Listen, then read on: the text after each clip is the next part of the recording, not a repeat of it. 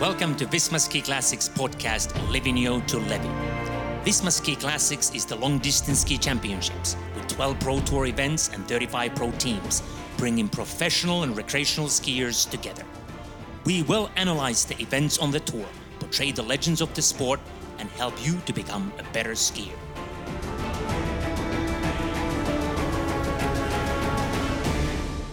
Hello, folks. Once again, this is Livigno to Levi podcast, and the season is over, but we are still kicking as always. And this particular episode, we are going to recap the whole season. I am your host, Teemu Virtanen, and my special guests today are David Nilsson, the CEO of Visma Ski Classics, and Anton Karlsson, athlete who actually announced his retirement, but he's still active because he has been appointed to be a new sports manager in Visma Ski Classic. So, guys, it's really great to have you here. We're going to talk about this whole season, look uh, upon the future a little bit as well. But, Anton, let's get started with you. I mean, a couple weeks ago, the season, uh, you had your last race, the season was over. And after that, you announced that you uh, going to retire, leave skiing behind. Are you now in terms with that decision? Or are you having any regrets? no, I'm in terms with the with that decision, and uh, it feels great actually. Uh, first, at first, it was uh, very emotional and uh, a bit had a bit of a hard time, but now it feels really good, and I'm very excited for the future. But you made that decision a while back, correct? It just it just didn't come out of a blue. No, uh, I started thinking about it this uh, last fall, and uh, yeah, uh, it it grew on me, so to say, uh, and uh, eventually I I decided to to stop skiing at the highest level and start the normal life, so to say. Who did you tell that first? Who was the first person to know that beside beside you yourself? My uh, my fiance and my family. And then when did the, your team come into the picture? Uh, actually, I didn't tell them before before the last race. Uh, I kept it for myself until uh, actually the Monday after Årefjällsloppet because uh, I wanted the whole team to stay focused on the Emil's yellow bib, and so we, we could work for him and keeping the focus the whole the whole way in until it was finished. And uh, then it, we had the party, and I didn't want to destroy that. And then uh, yeah, it felt like a good time that Monday after Årefjällsloppet to to re reveal my new plans. Were they shocked when they heard about it? Uh, some were, some weren't. Uh, uh, a bit of them uh, know me a little bit more uh, better than other, but mostly of them was quite shocked actually, especially since the the ending of the season was quite good for me. So. But now you have a new job. You are actually the sports manager. You kind of overseeing the sports side of things in Visma Ski Classics. That's probably something that really fits you like a glove.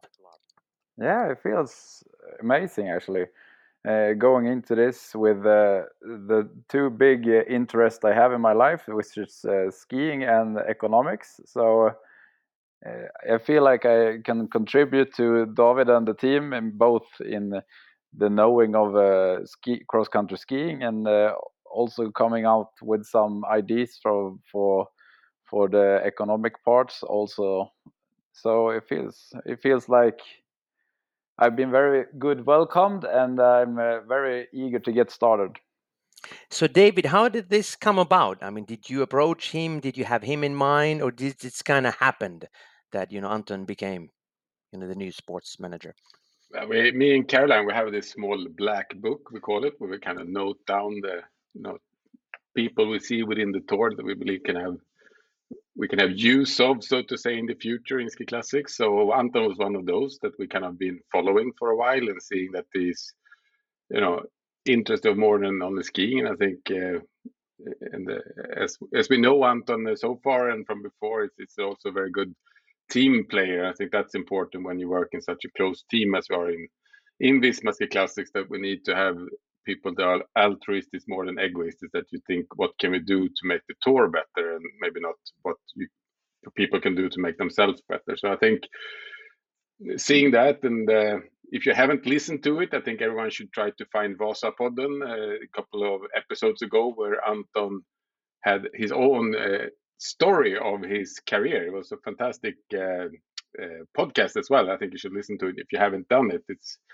it, in the format of a summer or winter talk, as we know in Sweden what that is. So, uh, so I think you know it was quite uh, say we were we've been waiting. Some other skiers out there too are waiting for them to quit, and then we kind of. Uh, it, but it's important for our side also that they really make you know we don't approach them before they make the decision uh, to stop because we we don't want to push them in a direction. They need to be ready with their decision and then then uh, we try to try to grab Anton as soon as possible before someone else did and uh, we were happy to to succeed in that. I'm sure he will contribute a lot over time with um, you know one thing is where we are today but it's about developing to the future. If we don't develop constantly then we are by default under deconstruction, so to say. So we need to continue the the influences from other sports, other things in entertainment, etc., to to grow the sport. And I think Anton has an interest for that as well. He's interested in, in more than just skiing, which I think is very important for for that. And then we have been from uh, from the tour side kind of searching for this skier which has been you know that can represent not represent the athlete but are even closer than me and Caroline to to the sport itself and Anton coming directly from the from the pro team because it's been such a such a development the last five six years. So it's a huge difference from when I started uh, working with Visma Classics and so on and what it's become the last year. So I think it's important to have continuity there and get fresh in, inspiration and information from from an athlete that just just uh, finished a career. So I'm sure over time it will uh, will be great. And as we told Anton, uh, no pressure on him. It will take. It's a new. He's been a skier for more or less all his life. So of course, it's been a little bit time to adjust to not being skier, being in a civilian life, so to say. So it will be great, but we will also not put pressure and give time to Anton to to get warm and feel comfortable. So it certainly sounds like he has a huge responsibility eventually. But what could be kind of the things that he needs to tackle on right away, or what are you hoping him to? What like the first thing he needs to do? Well, first we, job. It's not our our thing in, in W Sports Media to make a slow start, so we're kind of throwing into all kind of different meetings already. The first, even if he hasn't officially started until May, he's kind of uh, been part of a lot of meetings. So we're trying to just. Um, you know get as much information as possible as soon as possible. And it's a great time to actually start because now when the skiers and the pro teams uh, take a little bit of rest holiday you know their season is over our season is far from over in the in the tour. We have the most intensive period in april may every year where we're both wrapping up the previous season and planning for the next and planning for the launch of 15 of may for the next calendar so uh, it's a very intense period. So it's great for Anton to join us now because there's a lot of things happening, and then then uh, we will sort out after a while the, the specific task. But it's it's a lot of things to do within the within the tour at the moment. Speaking of which, I mean, this weekend was supposed to be the last weekend of the season, uh, Ylläslevi uh, in Finland. But what have you been doing since the season uh, uh stopped, finished? Anton or me? What you, asking? You, you. Uh, well, uh, we have been uh, working, so it's uh, it's extremely intense period after the season, as I said. So we've been, uh, you know, going through a lot of uh, the events for that are have a lot of interest for the next season. so that's very very positive that so many new events that would like to be part. But on the other hand, it's also bigger, maybe not hurdle, but it's it's a bigger climb to get into the Pro Tour because we are evolving every year. So so we are working with a couple of newcomers, so to say, and see if they are ready to enter already next year in the circus and so on. So we've been very intensive with that, and that also go through all the feedback uh, stuff that we have after after season to see what we can develop. It's very important, as I said before, for for us in the tour to to work with kaizen, as the Jap- Japanese people say, with constant development. That we try all the time to find the small, small changes with which we can approve and and so on. So um, it's been quite hectic to be honest from my side. We'll talk about that uh, later on, the kind of the future. I know that you can't reveal reveal too much at this stage. Uh, in mid-May, we'll get the, the calendar for next season. But next, we will start recapping this particular season.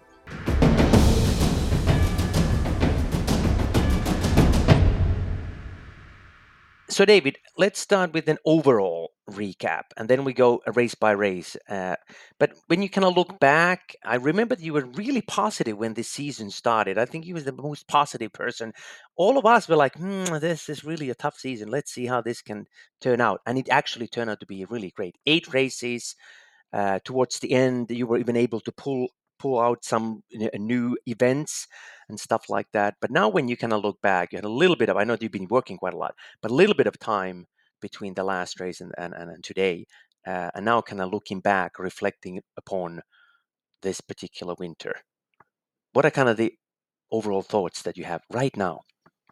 Yeah, relief, I would say, is the first word that comes to mind because when, like you said, it's my job to to not only stay positive and uh, I mean, of course, realistic but positive, but also to inspire the teams and the athletes to keep focused, so we kind of don't lose track of what what we're supposed to do, and that's kind of my my role to to carry that flag. So of course, um, even if I was maybe, uh, as you say, very positive in the fall, we had uh, already in the in the aftermath of last season 10 we we of course started very carefully following the developments over time, and we were quite worried for a long time over over the summer and the last fall. And in November, we had a meeting in the board where we were actually seriously considering to to drop the whole winter this winter to actually stop the calendar. We were evaluating: is it what if at the first event we get 10, 15 positive cases?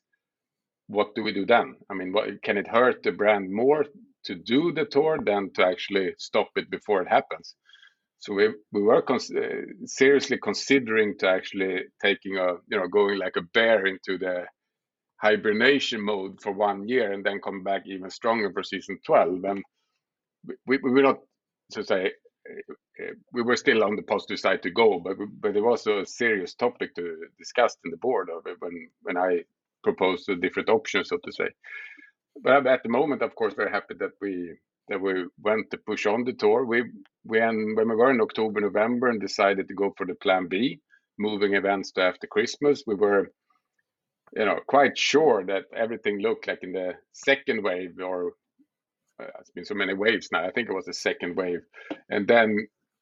You know, quite sure that it's to be better over time, but actually it turned out to be worse over time. That actually Norway and Sweden were closing down more and more, and Finland as well, and so on. So it became a more and more narrow sight field for where we could operate the tour. So uh, when we when we came, of course, can come back to to the last events, but the overall was that I think I felt in the end of the season that not only from our from the crew, but from the pro teams, the athletes, that the, mentally this was a tough season. That there's been so many changes. It was tough. People don't didn't know what's going to happen next week. That when we pulled off the season with the, with the great Årefjällsloppet this year, I think everyone felt some kind of relief. That that's kind of the. It was not like happiness. Was not. It was just relief, like the, hey, we did it now. Let's breathe, kind of feeling. And then Anton, what about you and particularly your team? I know that it must have been really difficult for teams to travel with the uh, testing and the kind of the bubble that you needed needed to create. But how did it actually work out? This season? Uh, overall, uh, it was wasn't a big problem. Uh, you, we were, uh, what do you say? We we we had a half a half a year to to discuss and how how to solve the problems, and uh, I think David and the the whole crew did a fantastic job. First of all, and uh, yeah, all the testing and all, all places, I always felt very safe uh, then we took some good decisions. First one was traveling by car all the way from Östersund down to the first event in La Diagonela, which took us almost, yeah, a two full two two and a half days in the car. Uh, so such things, but uh, we have no no uh, negative, no positive tests, of course. And yeah, also, I'm very impressed by the organization in what they had to do and solve the, all the problems with all the that came up with the, all the new quarantine rules and so such. And uh, yeah, I'm just uh, super happy uh, in the after end here uh, now uh, having the what you say like the yeah we, we got to have a tour and that's uh, was not nothing that we could count on last summer so we're really happy about that Many Norwegian team pro teams said that their, their biggest problem was that they couldn't really take all the people with them, meaning usually the service people. Uh, so they really had a, a disadvantage there. What about you guys? Were you able to have the, your full crew with you? Yeah, we could have a, a, not a full crew, but a smaller crew. Uh, normally we have uh, what some new guys uh, each uh, each event, just to not wear the the waxers out. But uh, this year we had the same waxers the whole whole season. So that was the first one, and uh, it worked out fine. We didn't have those extreme quarantine rules that I had in Norway, so um, that worked out fine for us. Of course, it was uh, more more work for our waxers, and I'm forever thankful for the job they're doing. and um, but I think it's sold out very good. You you develop a system that works, and you adjust if you have to adjust. And uh, yeah, we're all very focused on just uh, getting good results. So it's not really a, a big problem. You you are you're willing to take the sacrifices. And one big thing uh, must have been uh, the fact that you guys didn't have the big mass, the you know the, the regular folks. Uh, it was pretty much racing uh, amongst your, yourselves. How did that affect kind of the atmosphere, kind of the behind the scenes feeling? For example, Vasaloppet, which is usually hundreds of thousands of people there, including the audience. Now, just you guys. Yeah, it was for sure. It was different, but uh, uh I don't know what to say, but listen, when you're racing, you're it's not your fullest uh, focus. Uh, it's not the, the, the audience and such. But uh, of course, standing there on the start line at Vasaloppet with uh, sixteen thousand other people is is a wonderful feeling that we didn't have this year. But uh, uh, as I said before, I'm just very happy that we could have Vasaloppet this pande- during this pandemic. I would say. Uh, David, what about you? I mean, how how different was that from the the organizer's perspective?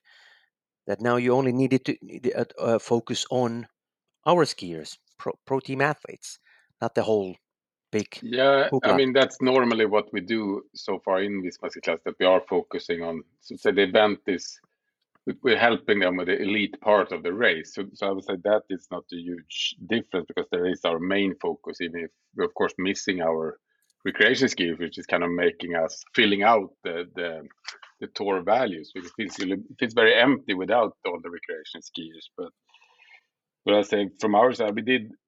I mean, um, what Anton was speaking about, we did we did over four thousand tests. I think between four and five thousand COVID nineteen test.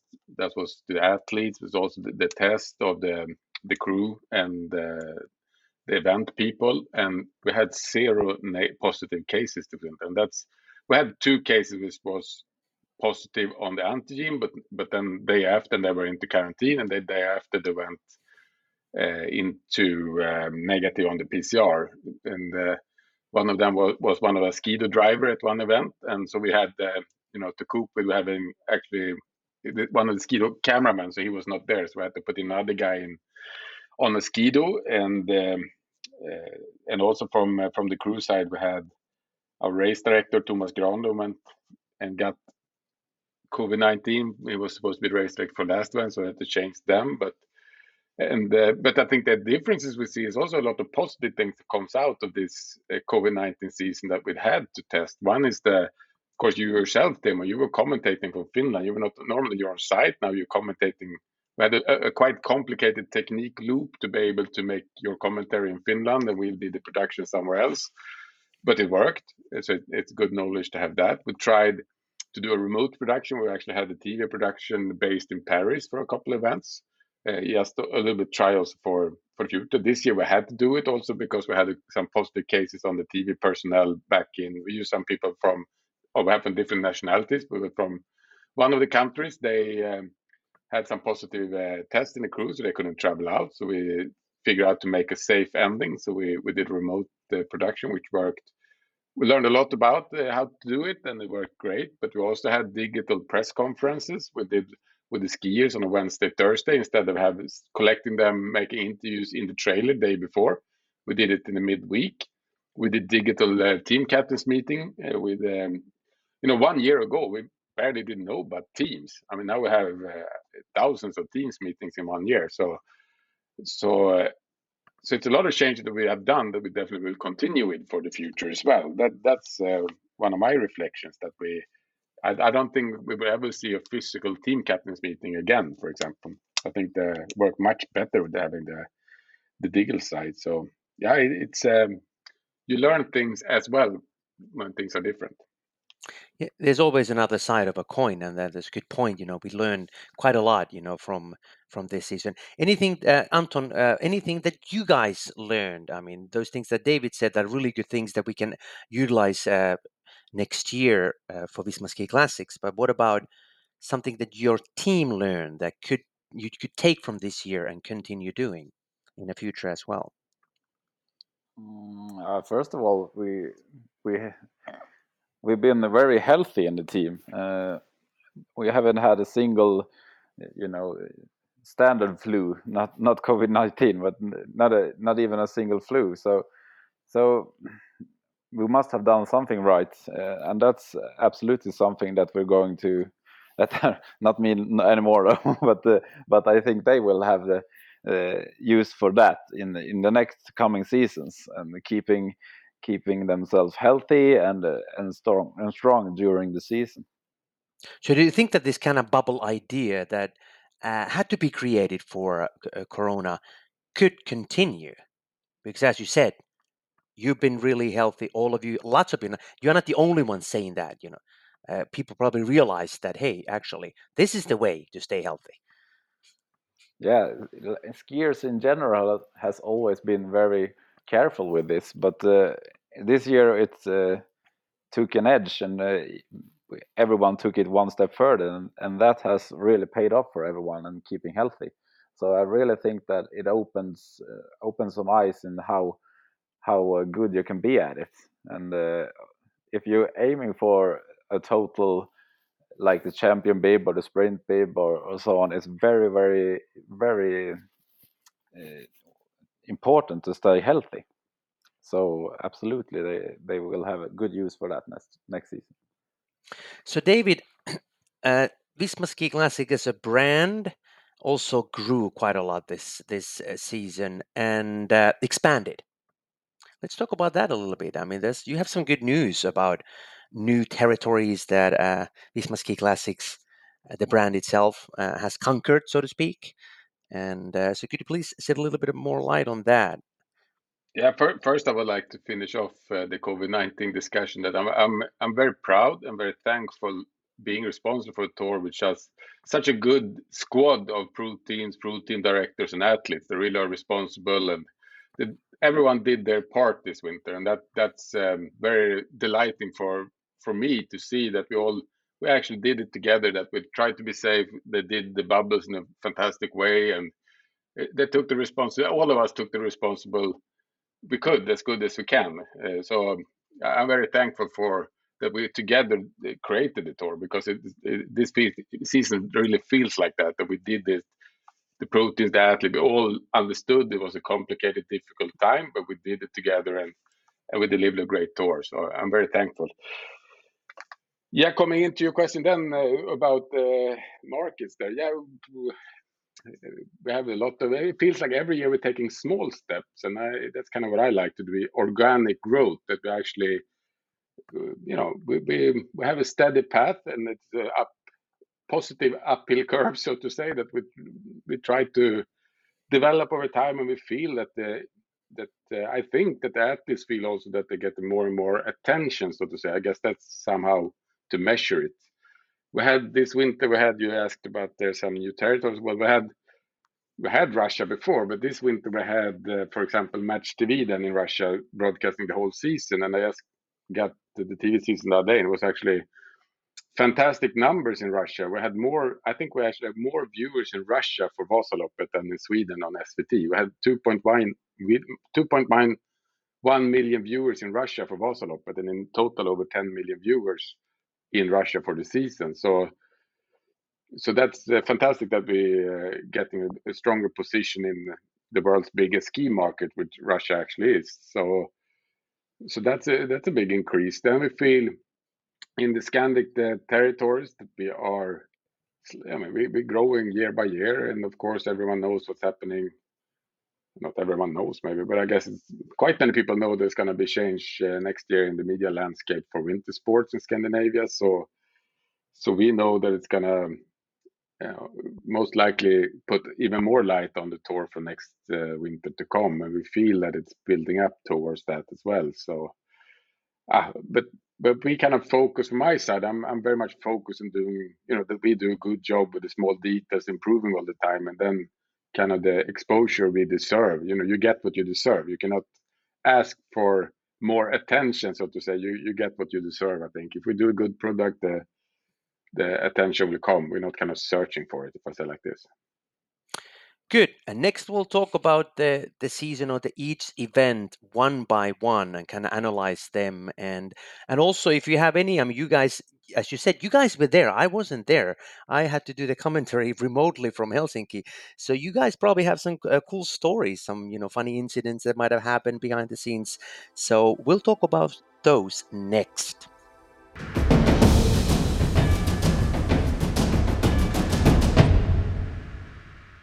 La Diagonela, that was the first race. Of course, it wasn't supposed to be the first one uh, since the season was going to, uh, was supposed to get started uh, in Livigno and then, of course, La Venosta.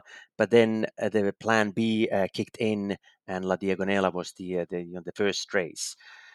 David, of course, that race kind of became to be known as the one that was, ex- you know, the race that was extremely cold, you know, the cold weather. But now, kind of looking back uh, on that, you know, that was the first one in mid-January. What are your feelings about that race right now? But before La Diagonela, everything was so uncertain, and if we, you know, were not nervous, but we were kind of tense. I remember the, the days before Christmas and New Year. Me and Caroline were on our different home offices, working, you know, mostly more or less day and night to be ready for all this understanding the different COVID rules valid for Switzerland, depending on where you came from and all that. So it was so much hassle, if I say like that, before Diagonela, just coming into Switzerland. We had the special permits for for Swedish persons, for example, which I'm me myself am Swedish. So uh, because Sweden was on a red list, I think it was pretty much the only country on this dark red list or whatever color. It turned out to be a lot of colors that we in the beginning it was like green or, or red, and then it was even different colors of red and so on. So in Italy, so we got more and more confused of the color system in Europe. But uh, but coming here, we, took a decision quite late.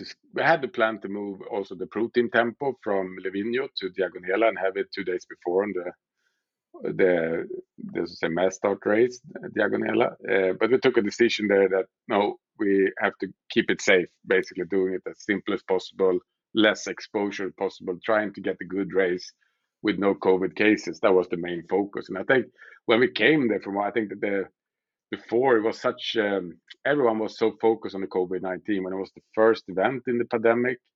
We kind of no one know really what expected us when we drive. I was also driving my own car down to the Alps, you know, passing the borders, how it's gonna work. Do, do they do I need some special? It took a couple of races before it got warm in in operating in this pandemic climate, if you understand me. So that was what I took me. But then then the race itself was, course, it was very cold. So uh, uh, that's kind of the big, of course, uh, memory. But it was also a great achievement by the move the you know, the move the uh, the finish line to be more COVID safe there in Diagonela, and the the organization did a really fantastic job. They were you know, getting us getting the permits, everything is such com. Every, all the small things becomes complicated in a winter like this. So I'm very thankful also to to Ramon Ratti and the and the the, the team in La Diagonela for kicking off the season in such a good way. And of course, the weather. We are a winter sport, and it's a lot of things we can learn how to communicate and form better and so on. But in general, we will operate in extreme conditions. That we're not an indoor sport, so we need to be ready for it in different ways. The teams, the tour, etc., and the event itself, to with with better preparations from all sides. That's a lesson we we definitely took from there. So make sure it doesn't happen again with all these frost bites. So Anton, what about uh, uh, from your perspective and, and particularly your team's perspective? That was the first race. What was going on? What was going on behind the scenes when the season started with you guys? Yeah, we're we're eager to get started. We had been in uh, in uh, the Engadine Valley for ten days, if I recall. Uh, perfect weather all the time, a bit cold. Uh, then the big uh, snowstorm came in two days before the race, uh, dumping about it must have been one meter of snow, I think. It feels like we were skiing, then we are out snow plowing, getting our out our car, and then skiing again, and so on. And then the I, I actually noticed, David, that you haven't, you didn't. It was so much problem that weekend that we didn't even uh, recall that we had you had to change the course due to avalanche risk, right? I forgot about that. I yeah. even forgot about the snowstorm. There was so many accidents, incidents this winter. So yeah, we also had a snowstorm there. Yeah. yeah, exactly. But then uh, eventually we got started. It was cold. Uh, yeah, but uh, everyone knew it was cold, and uh, it's a winter sport, so yeah, we we're kind of used to it. But this time it was very cold uh, during the whole race, and uh, it affected some some uh, some people a little bit more than we might expect from the first thing. Personally, I uh, like cold weather. You almost and cold weather and cross country skiing. All you think about is your your lungs and so on, and uh, developing asthma and so on. But this race came to what came to be about the frostbites, and uh, and I had uh, Britta Johansson Norgren in my team, and she suffered suffered a lot after the race, but it wasn't like it wasn't like uh, like after the race that yeah she was cold on her feet, but not not in that manner that they thought that the whole season might be in danger. Uh, and then what about you? I mean, it wasn't really that good of a race for you. I was 26th. No, uh, in, I didn't. The race. Didn't really cope with the the cold weather. I had a cold weather uh, isn't my type of game, and uh, especially not altitude. I haven't haven't done a good race in altitude and ever. So uh, I did my best, but uh, the, the cold set me back a little bit. I must say. And also, what I heard, you know, that the snow was like sandpaper. Yeah, the, that's no no lie to say it was like sandpaper. Uh, you mentioned Britta uh, Johansson Norgren. Of course, uh, when the season started, she was the reigning champion uh, and probably felt pretty strong at that uh, sta- stage. But then afterwards, how did she take it? You know, the kind of the need, needed to shift her focus and kind of re-evaluate the whole season. I think uh, it took it took a while in the before we realized how how long time it would take to to get her back. But Britta is a super professional girl. She always sees she always sees solutions. So yeah, uh, it wasn't actually until she uh, decided to go home to Sweden again that uh, I kind of uh, noticed how how bad it was. But uh, yeah, actually missing her first first ever ski classics event uh, so that was that's something to remember uh, but uh, the race itself was wasn't good for me but the we had like one meter of snow the days before and the tracks were still perfect. The weather was perfect uh, if you count out the temperature. Uh, we had an amazing race uh, two amazing performances by Jenny Larsson and Oskar Kardin. Uh, also, uh, yeah, and Team I, I can just, and I can just fill, fill in there that I mean the in Diagonela with actually with uh, seeing it now behind that the you know Team Ramudden really set set the standard on the women class there in yeah. the first event. I saw I saw them training last fall and I, I felt there was something there. They were kind of focused in a different way than I've seen before. There, there were some natural thing there in their way they were behaving and training. And then, you know, in the first race when Jenny was just, you know, it was so natural for her to to ski that fast. And the, the way they decided to to the team tactics together in Ramudden, it was that was that was a trendsetter that race. What happened there is kind of setting the standard for for the future in the in the women field, I would say. Absolutely. And David, generally speaking, uh, this particular race, La Diagonela, it's been part of Visma Ski Classics uh, for several seasons now. Uh, how would you kind of describe the race? Or What's special about La Diagonela? I think the, uh, the uh, if if I say just from a general perspective, it's the the area to go there. It's you know this what they're always so proud of, which is should be the 322 sunny days per year. It's kind of the feeling you get there. It's just I, I, must be the most beautiful place to be in the winter time in the world. Probably it's kind of, you know it's just so amazing the alpine skiing, the ski cross country tracks, the village. It's just a great valley to be in, and you feel you feel so lucky to be able to you know to go there. That's that's the feeling I have when I come there. And there's so many small parts of the valley which we don't use for, for La Diagonela. You can go to Val Fex, which is a kind of hidden valley. you can go to Val Roseg, the glacier. We, we do a part of it, but you can continue up to the to the mountain hut and to the glacier up there. You can do, go up in the Morteratsch Glacier. You, there's a lot of this hideout, the Bever up in the Bever uh, uh, valley behind the Bever uh, uh city. so like hideout places to go on cross country skis. So uh, that, that's uh, if I can dream, I would retire in the Engadin Valley. Yeah, it certainly is one of the greatest places for cross country skiing.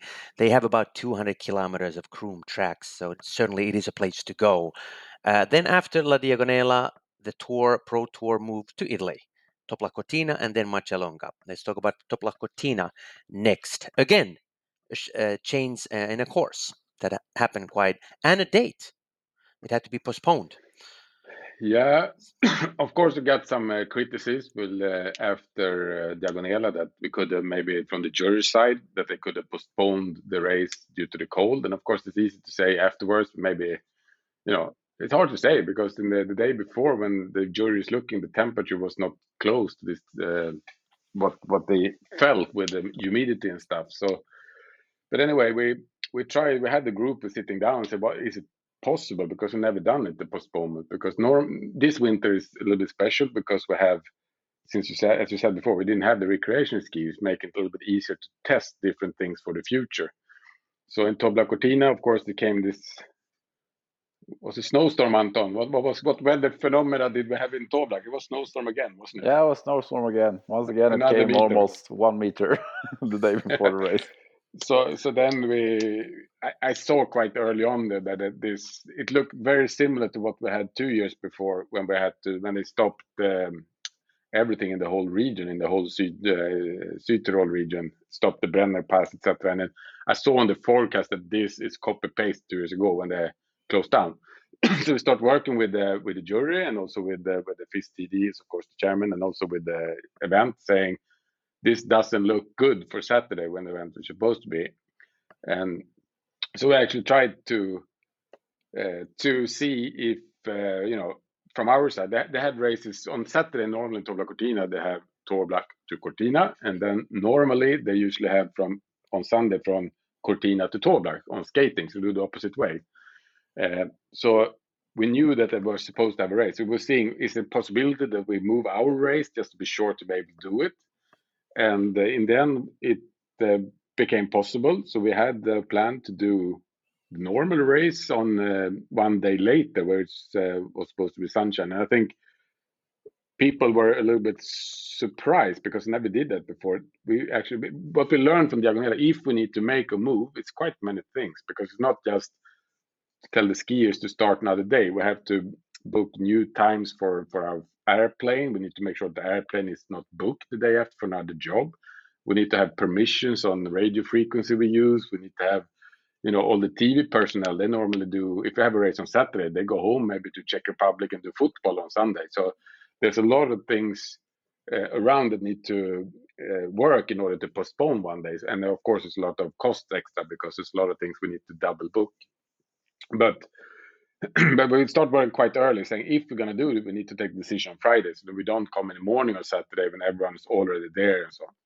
And then, uh, so we we uh, I got a positive response from from the event to to, to move the uh, race to Sunday, and then somewhere on the path to Sunday, then the, all this uh, snow situation, the avalanche uh, danger came there as well, so we had to shorten it. We, we couldn't go up to the highest plateau, so to say. We had to stay on the Toblach side because of the avalanche danger there.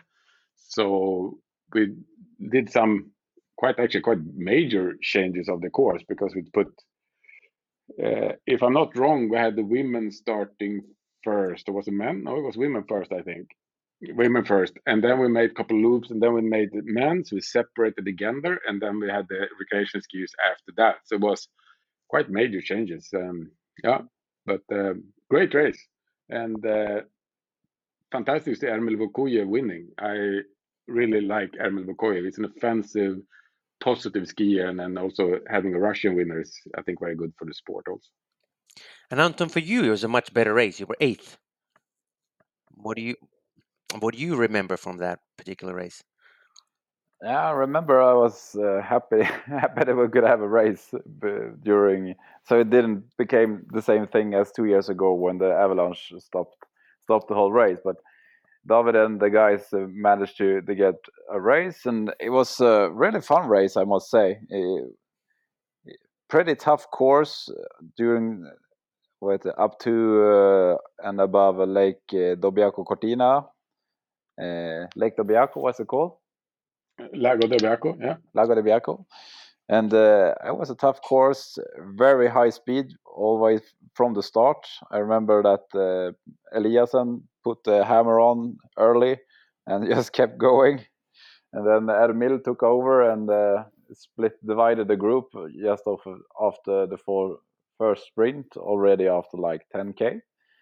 Uh, I didn't quite uh, had the power to to follow the first group, and then I ended up in a second group with uh, Max Novak, uh, Aukland, and uh, Luso, I think. I'm not really sure, but uh, yeah, it was a very fun race actually. It was uh, high speed all the way, good weather. Uh, yeah, it was. I have only positive vibes from uh, Toblach Cortina. So that Toblach Cortina isn't really the longest race in, in, in, the Pro Tour, but how would you describe the race from athletic uh, athletes' perspective? Yeah, generally nor- speaking, not just this particular year, but the yeah. Toblach Cortina in general. Yeah, it, it starts off with a, a very flat round uh, over to San Candido and back to Toblach. Uh, that's nothing special really, but it's a good start to get to get uh, get warm before the long hill up to uh, uh, which is about I don't know maybe 20 kilometers of slightly uphill in the, the most uh, yeah some of the beautiful valleys in Italy to ski in.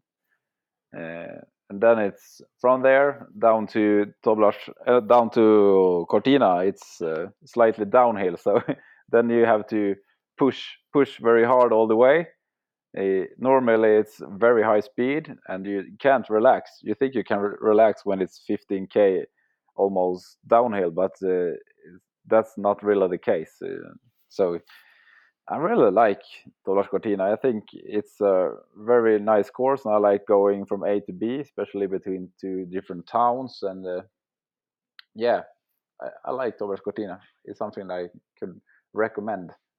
And you, uh, you asked before about funny episodes. I have one actually because Good. now I can tell you.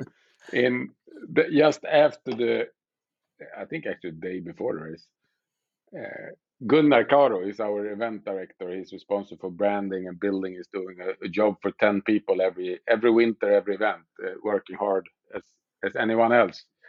Uh, he's really a fantastic contributor to the team. He came to me and said, David, shit, I had the problem. And he had dropped, it came a lot of snow, as Anton said. So two days, or I think it was then on the Saturday morning or so when all the snow came and he was out fixing for the sprint on Sunday, and he came back to his car and had lost his car keys. And this car key is our Ski Classics van, where we have all the branding. It's a big truck, and he lost it somewhere in the snow on the Nordic Arena. And everyone who's been in Toblach know it's a it's a quite big arena to to drop a car key and then half a meter of snow somewhere. And and he started digging and he started searching. In the end, we did the race. No one understood, and then after we had actually to to bring down on uh, because I had a new race also next week and have all the stuff in the car. So we really need to to have the car to be able to go to Marcialonga. So uh, we had to go with DHL and uh, bring a car from Estonia where, where he lives, and uh, we had separate uh, car keys there or spare keys flying in, and you know to be able to lock up his car to pack in the tanks and go to the next place. So uh, that was a nightmare for Gunnar to see, you know, come to the car, don't find any car keys when you know it's quite an intense uh, event weekend. Oh, that must have been really tough, you know. But things like that happen, you know, behind the scenes. It's uh, it's always yeah, stressful. We solved it. Shit but happens. you, yeah, yes, once again. But you mentioned Marcialonga. That was the next one then after Toblach Cortina. Legendary Marcialonga, the magical race in Italy. Once again, that one, what happened there this year behind the scenes before the race? No, I think in general, Marcialonga was they actually had the recreation skis as well, in a little bit fewer, of course, the normal, but they had these different start groups. Um, we were looking uh, to try another change. Uh, we managed with the event to find a, a, a, new test was to have actually the the female elite ski starting just behind the men elite in, instead of the opposite we normally done. But in Marcialonga, it's quite tricky from Canazei down to Predazzo. So downhill, normally narrow. This winter was actually so much natural snow, so it was quite wide all the whole course. It was a big difference from the normal year when we, as we know, on artificial snow and grass around. But but we thought it was a good idea to test to have um, uh, men starting first, and five minutes later, I think it was the female skiers and uh, this was a good lesson. The idea is that basically the men will never pass, and the, then they can decide decide the women competition, but the women get their own race uh, all the way. So uh, that was a, a, good try. Then we had the problem with the weather because we had some late night snow coming in, uh, so it was actually quite tough for the organization to to create good good tracks. Uh, it was late, quite a lot of snow actually came in the night, so. Uh, so I had a little bit tricky with that. And uh, otherwise, it was a little bit change of the course because of the COVID 19. They didn't want to go into certain villages. They tried to make a little bit detour. So, but that was kind of ma- minor changes, I would say, to the track. In general, it was a great event with with a very, very exciting uh, finish. It was a I was a really exciting Marcialonga this year's edition, I would say. And for you, Anton, it was it was a great day for your team. Emil Persson won the race. Yeah, it was an amazing day, as someone would say. but for you, it yeah. wasn't uh, as good. 23rd, I think you were. That was your position. Yeah, I actually broke my pole on the on the the last uh, bridge. So it, I was better than 23rd, but but uh, maybe maybe top in the best best way, maybe top 10. Not not a single place better than that. But uh, I had uh, it didn't really matter that day because we we guys in the team always having to trust on, on Britta and her performances. We got to show that we also can do it, and uh, we got our first podium in one of the Grand Classics. And Emil made it, and he took a victory at Max Marcialonga. So that was really big for us. Good that you mentioned Grand Classics. So, David, that was something that uh, was a new initiative uh, for this season. F- four big races kind of formed this uh, special, prestigious uh, tour within a tour. Uh, of course, the last one, Birken, Birkebeiner uh, had to be cancelled, so we couldn't complete the uh, the four four races. But that's that was something new.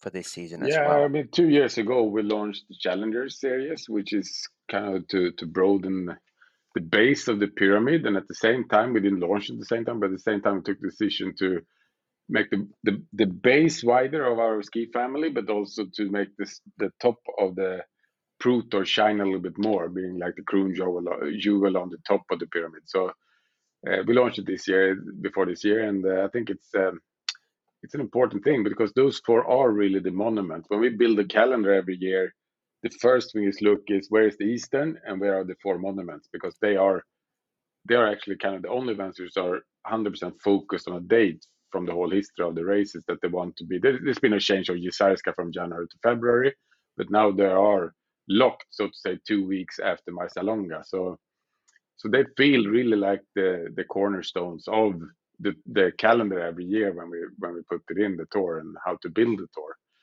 So yeah, that felt a natural step, giving more points. The winner of this, I think, also is if fair if you see so to say if you ask about the prestige and, and this from the skiers so of course it was quite close with lina this year and um, and also for emil of course. They were both very very tight on to to do a grand slam. So i of course feel sad for them that Birken couldn't be held as normal. Who knows? Maybe they one of them could have uh, done it but uh, that's the way it is. But yeah it's a it's a thing we, we plan to continue with. With a, a, a big prize money. Uh, if a skier does that a grand slam that you just mentioned or complete you know four victories they get uh, 100000 euros. So that's that's i think that's the biggest prize money in, in winter sports pretty much not, i don't know about winter sport there's a lot of x games skiing, and stuff but it, in skiing in cross country skiing yeah it's cross country and i think so too so anton a question for you. Um, this has been asked so many times, but again, since we are talking about Marcialonga, so from from an athlete perspective, why is this particular race so special? I mean, the course isn't really that tough if we leave that last hill, the Cascata Hill, uh, you know, aside. What makes the race something that you guys value so much? I think it is just the atmosphere. It's it feels like both the Val di Fassa and Val di Fiemme lives for this race during this week, and uh, yeah, I like uh, the Italian atmosphere down there and going in through the these small towns and it it, it adds some uh, some value to to the competition and yeah, it's just uh, always high speed and uh, fast conditions for the most, and of course this very very special ending of the race. So yeah, just it feels like this race is a party.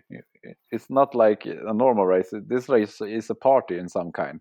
So I really like Marcialonga. It's actually my favorite event during the whole tour. Well, lots of places have good parties and, and lots of ra- uh, races have a good atmosphere. Uh, but there's got to be something li- more about this race that you guys want to win it so much. Yeah, of course. For me, it's the second uh, biggest uh, the race to win in in skiing. Uh, I, I value Vasaloppet a bit higher, but uh, it's, it's hard to explain. Maybe you have to to and what do you say? Maybe have to ski it to to feel it, but it's something special with Marcialonga. Indeed, it is a special one. Then after these two Italian races, uh, and David talked about this, uh, the tour moved to uh, Jizerska Padesatka to the Czech Republic. Very different race from the um, the ones in Central Europe, but this is still in Central Europe it's kind of a race that I t- tend to call a mix between the Scandinavian races and the uh, Central European ones. Kind of the the forest forests and the terrain, everything, and uh, s- certainly a special race. And the second stage uh, in the classic uh, Visma Visma Ski Classics, the Grand Grand Classics. Um, what about this year? Anything, David, that yeah, but first of all, it's kind of tightened in the COVID nineteen situation because we we thought it's going to become you know easier and easier to arrange the events, etc. But then it really got worse in in Czech Republic. They had a quite bad November, and then became a little better, and then it start getting much worse again in the rates of uh, COVID-19 on the population. So when we go in there, we uh, the the race Jizerska is uh, is classified as a an event in in Czech Republic of special importance to to the nation. So they got this extremely special permit from the health authority uh, to um, from the government basically to actually hold the race, and there was very strict conditions. So fantastic job again. I, I mean, I come back to it, but I feel so thankful for the events and the teams etc. for this season because the event really did the you know day and night job to for all of us to be able to hold the event and for them as well, of course. But but it was um, it was not easy to make that event when uh, kind of the borders were closed. Germany. I remember I was driving car there and I, I, had a special permit, but it was almost I was stopped by the border between Germany and and Czechia anyway because they were really closed borders. So we we managed to to do it. And if I'm not wrong, we had some rain problem like a week before, and it turned out to be cold again or so. That we were the snow was kind of disappearing, but in then uh, it came more snow, and uh, and it became a really nice event. That's my memory. Anton, Anton, probably I'm forgetting something about the weather again. I don't know. I would say that uh, was the race this season that had had the best conditions. I must say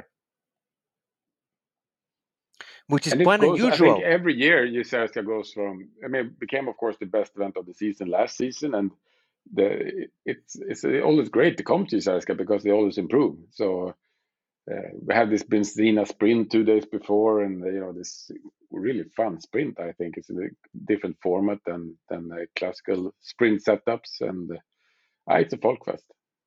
And there's certainly been years when the conditions been really tough there. But you mentioned, uh, Anton, you mentioned that it was really good this year, the best conditions uh, in the Pro Tour. But the race itself, how was it? You know, from your perspective, for your team, for you. Yeah, I had a good day. Uh, starting off, uh, of course, Emil was in uh, the yellow bib, so we had to help him as lot as we could and uh, just serve him. Being there for him as for as long as we could, uh, hopefully all the way to the finish. Uh, I managed to stay in the group until uh, Smedava, the second large hill. Uh, then I, Emil directed me and to to help him to go to the front and first into the hill, and I managed to do that and put ourselves in a very good position before the, the hill. But then I wasn't strong enough. But Emil just pushed on, uh, win, winning his second uh, second in a row. So uh, yeah, it was a really good day for the team, and we were all happy to going to go go home that that day. yeah, you were 14th in in, in the race. Uh, yeah. Uh, you mentioned the kind of the atmosphere when you talked about uh, Marcialonga, but Jizerska also has a kind of a special atmosphere. Yeah, whole the whole uh, Czech Republic, I think, have a nice uh, atmosphere.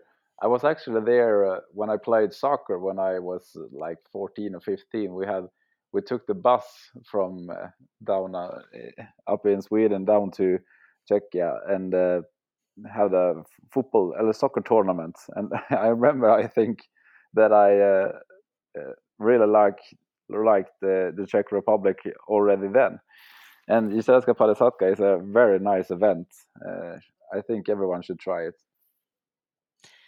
And then after that, there was a break before Vasaloppet, and uh, announced early on that it will be a race only for the uh, for you guys for the elite you guys and some selected elite skiers. So that didn't come as, as a surprise. But of course going into that must have been a little bit different uh, in terms of preparation and all that. And the course was changed a bit not much but a little bit. But then the conditions they were really fast. So a record was expected and of course record was broken. So david but before Vasaloppet, uh, those two weeks in between, did anything special happen there after Jizerska moving on to? Because you mentioned it was getting tighter and tighter, and the restrictions uh, were falling upon us again. Uh, probably it happened so so much this winter, so I'm kind of, you know, uh, probably to recall all incidents and so on. But no, but in general, I think Vasaloppet had decided quite early that they're gonna go for this, uh, so uh, plan B. So we were all the event and also our side and the, the teams, I think, quite well prepared for for Vasaloppet. That it was quite clear what it's gonna be, and they had a good winter with the you know lots of snow and stuff. So it was quite you know clear setup. It was no big changes when we get closer to the event. And of course, when having uh, I don't know if Anton probably knows I think 2012 was last time we had a fast fast Vasaloppet, wasn't it? Something yes. like that. It was nine years ago. Last record time was 2012, and almost yeah. they had some years like 13, and I think they were under four hours. But but since since 14, 14 to 20 has been either a massive snowfall or uh, very slow and wet conditions. So this one was the first with uh, like fast conditions since 2012. Yeah, and then when we, um, uh, you know, saw on the Oskar Svärd, former or the legend, but former skier, he was actually doing the course uh, a couple of days before, and he did in 346, which is or under 350, somewhere around there. And you know, the record was 338 or so from before, and we understood that he was out you know by himself during that time. That was this can be something exceptional. And we you know we adjust the TV schedule normally after the last couple of years times, then we kind of make an average of what do we think the winning time will be. And we, we realized that there's been so many slow years in a row that we actually were probably like 40 minutes wrong on the winning winning time, which was actually quite correct because it was I, I don't remember the winning time from the year before, but it was probably uh, like 40 minutes different or something. Uh, so more, I think. Yeah, it was probably almost an hour. So, uh, so when we have, you know, it's quite a big change for the TV setup if you take away an hour of the production. So, uh, it was um, it was different. And of course, very sad for the Vasaloppet that it came this wind. So it actually these great tracks was blew in this small layer of snow. So people didn't want to use the great tracks because, of course, that's the the story. The last years has been quite bad tracks due to the snow and now they had great tracks, but then it blew in a little bit snow in it, so it wasn't used anyways. Of course, that was very sad for the event because they really did a fantastic job with everything. The wind is not so hard, not so easy to affect. And also one big thing about Vasaloppet was uh, Marit Björgen and her comeback, and she did uh, had a really good race. It was second, only about forty seconds behind uh, Lina. But Speaking of. and it was that, so great. Yeah, this was so great to see Marit back, and I think for all of us, you know, didn't really know where she was, but we when we saw, we, we decided to give her a tribute. So she actually got to stand next to the color bibs. Normally, you know, that's not something we do, but it's a it's not a, a good skier; it's an exceptional uh, skier. It's the best winter sport athlete of all times in the world. So in terms of medals at Olympics. Of course, we had to, to do some tribute. She got to stand next to our athletes. So I remember I I kind of explained our decision to the to the other teams. They don't feel that we're doing something which is not right towards our athlete, but I think everyone felt so, you know, felt it was right to welcome her to to long distance skiing. I hope that she got a good, uh, definitely. I think she got a good experience from from doing the race herself when she just now a couple of days ago announced that she's going to continue. So that's a fantastic see and to see.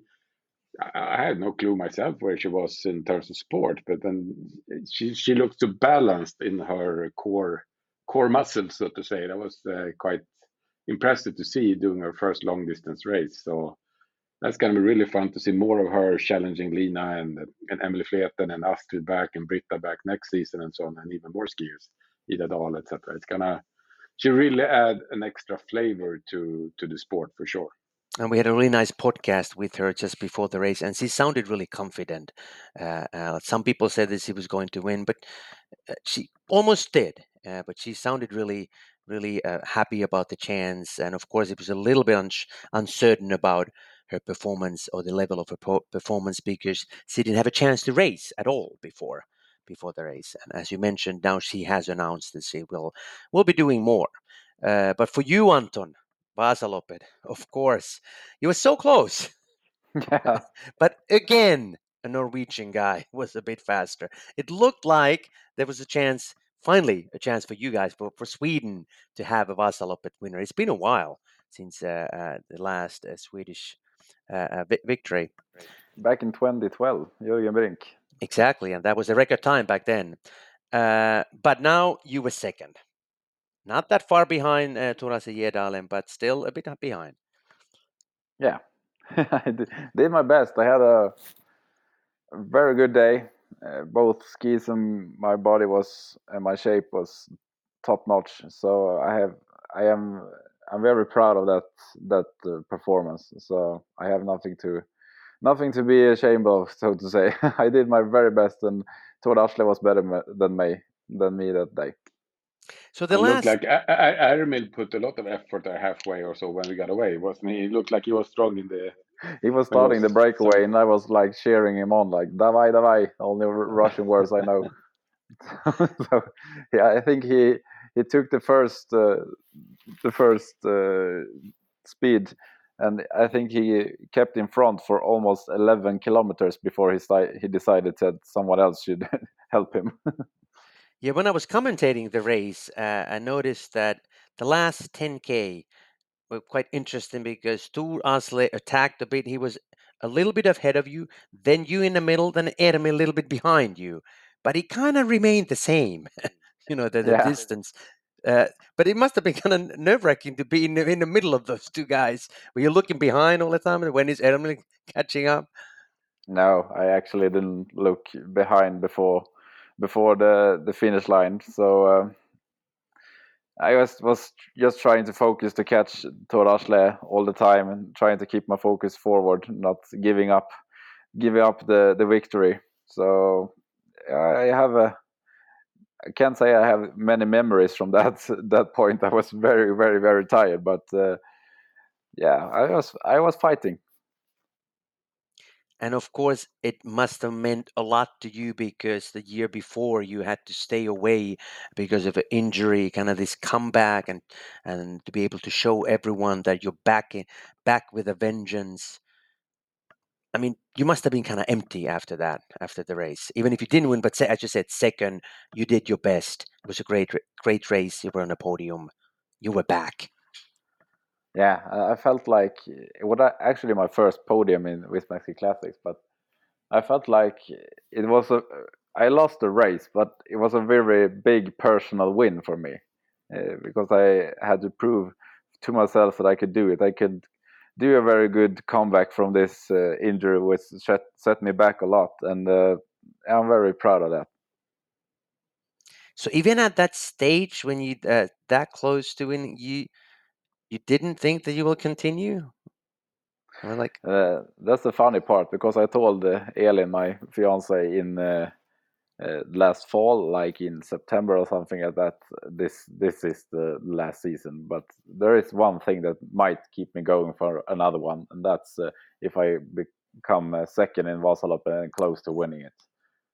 so that's exactly what happened. Then I had to think over again, but uh, eventually I I uh, ended up uh, deciding to to put the skis on the shelf, so to say. And and David Vasaloppet, of course, it is a big thing in, in a country, and we always talk about this why Vasaloppet is so big and kind of the history and, and all the hoopla uh, behind it. Of course, this year was uh, very different because we didn't have the huge crowd there, only the elite skiers. Although they had the kind of the open window, the Öppet Spår, uh, open for two weeks, I think, and about 18,000 people actually skied the course. So it was a success for uh, for Vasaloppet.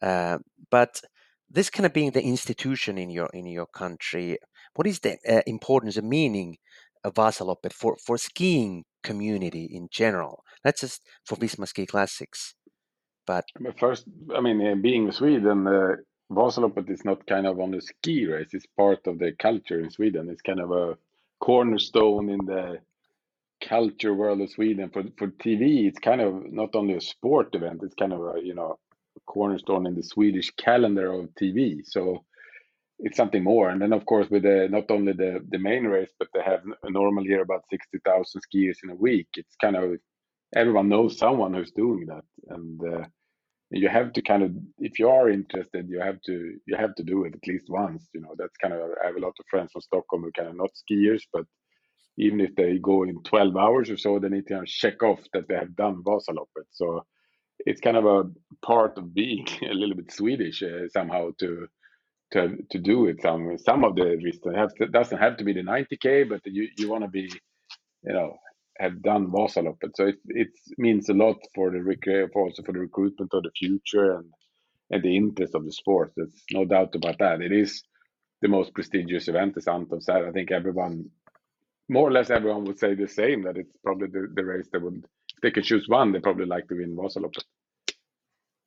I might be wrong, but I have heard that Vasaloppet is the third biggest brand in Sweden, uh, followed by uh, uh actually followed by before it uh, is uh, IKEA and Coca Cola. So I guess that kind of shows you uh, how important that, that race is in your the brand is in your country if it's the the third biggest brand. I'm not sure if that's quite you know the truth, but that I've been told that that's the case. Uh, but then after Vasaloppet, something really unprecedented happened because uh, the tour remained in Sweden. You guys didn't go anywhere else. Uh, the remaining races, Vålådalsrennet, Tåssåsen Criterium 64, and Årefjällsloppet, all those races took place in Sweden. Of course, not uh, in the same uh, Dala Dalarna uh, area, but moved to um, to Åre and and, and that area. It's the Swedish bit... calendar this year. Will probably it... never happen again that we have four events in in one in Sweden for sure. Not. Exactly, uh, but walk us through a little bit about what happened after Vasaloppet because it was still a little bit hope that Birken might take place, although we were pretty skeptical.